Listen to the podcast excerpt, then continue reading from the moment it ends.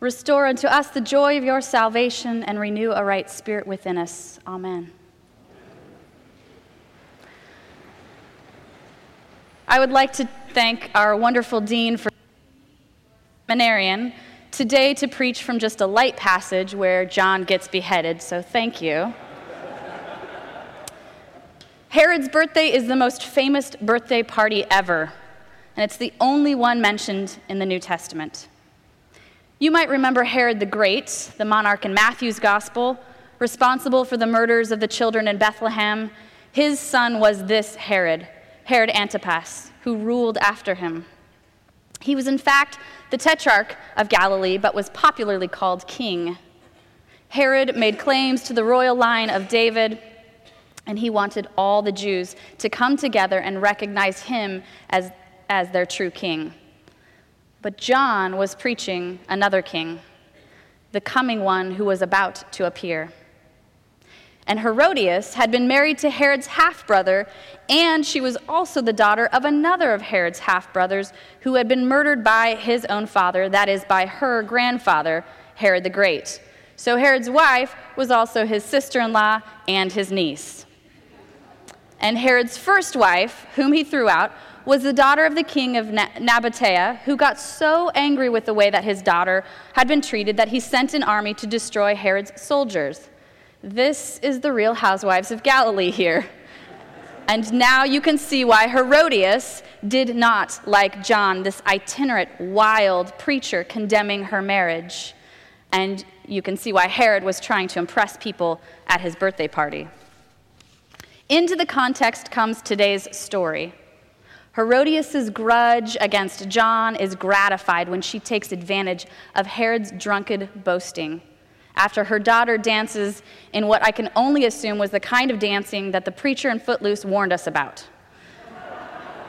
Ask me for anything, and you can have it half my kingdom, it shall be yours. These words echo the tempter's words to Jesus in the wilderness. And Herod outmaneuvered by his wife in Mark's story, is greatly torn apart by the request, but fearing weak appearance, feels he cannot revoke his oath in front of these powerful, career advancing men, so he has John executed. Now, I am not a fan of this gruesome story at all, and the subsequent paintings of John's dripping head on a platter frightened me as a child. I'm not a fan of Herod's weak conscience or his pathetic magic bottle genie wish granting offer that flimsily veils his imposter syndrome and his insecurities. And I'm not a fan of the way that the only two women in this story are portrayed an angry woman whose embarrassment fuels her murderous demand through manipulating her daughter, and a daughter who blindly obeys a vile request. And where is Elizabeth? Mary is at the scene of her son's death, but where is Elizabeth, John's mother? Her lack of voice in this narrative grieves me deeply.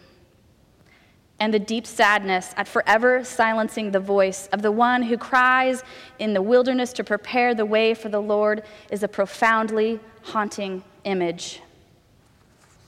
And so I wonder why would the committee that establishes the lectionary include this text?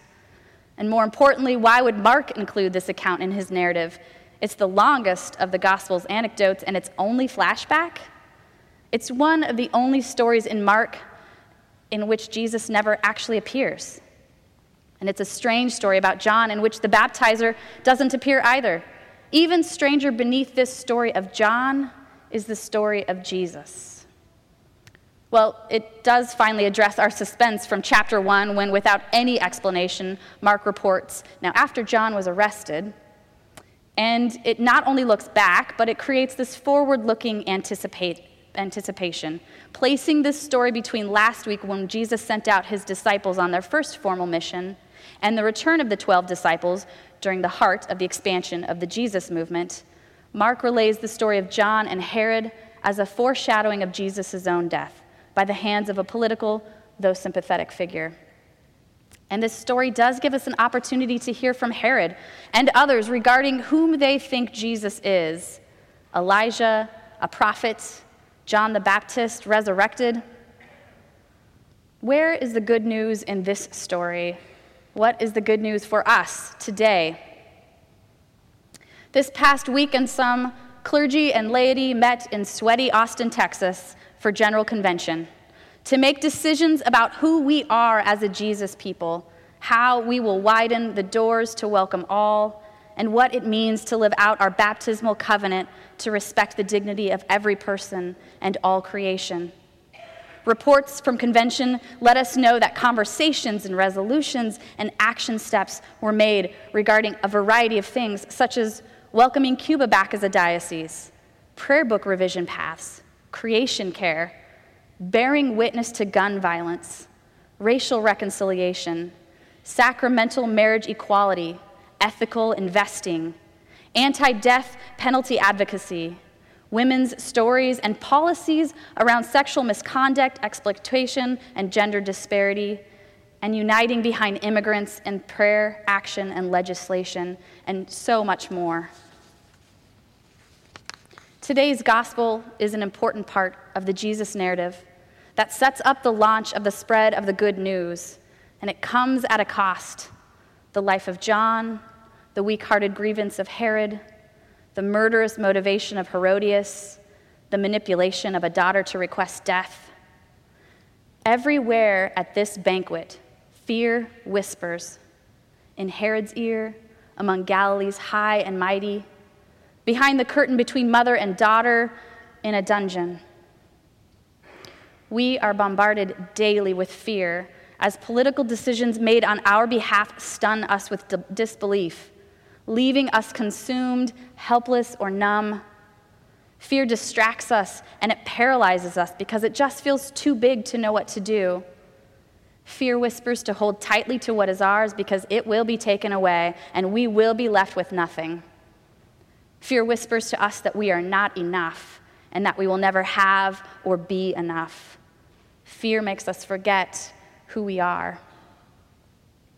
Today's opening collect reminds us to call upon God, who mercifully receives our prayers, who grants that we will know and understand what things we ought to do, and who gives us grace and power faithfully to accomplish them. Friends, the good news today is that our God meets us in our fear and says, Dear one, let me take this from you. You are too precious to be possessed by fear. The God of love, in the face of the whisper of fear, names you beloved.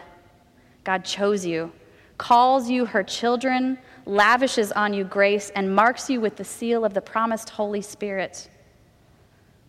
The brave and transformative conversations and resolutions and actions from General Convention are a counter narrative to those whispers of fear, giving us hope and reminding us that love is stronger than fear. May the brave conversations of our sisters and brothers at Convention call us to be brave in our lives. May we bravely lean fully into the love that we were made from and ask that love to occupy the places of our hearts that are still gripped in fear. Herod's banquet is only the first of two in Mark 6. Jesus hosts the second. In the middle of nowhere, for thousands of nobodies with nothing to offer except five loaves and two fish. And at that feast, fear has no place. They are all fed to the full with leftovers beyond comprehension. We have become good at living off crumbs, starving, never full, and grasping in fear. We are made for more than crumbs.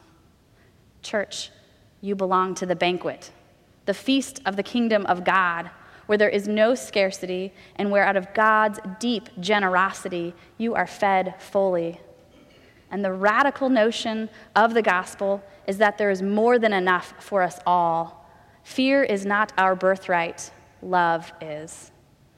And so let us feast at the table of God today so that we may be satiated completely and be sent forth into the world to fearlessly live the God life in ways that are liberating, that shine light in dark places, and that proclaim the good news of a God whose kingdom has room for us all. Amen.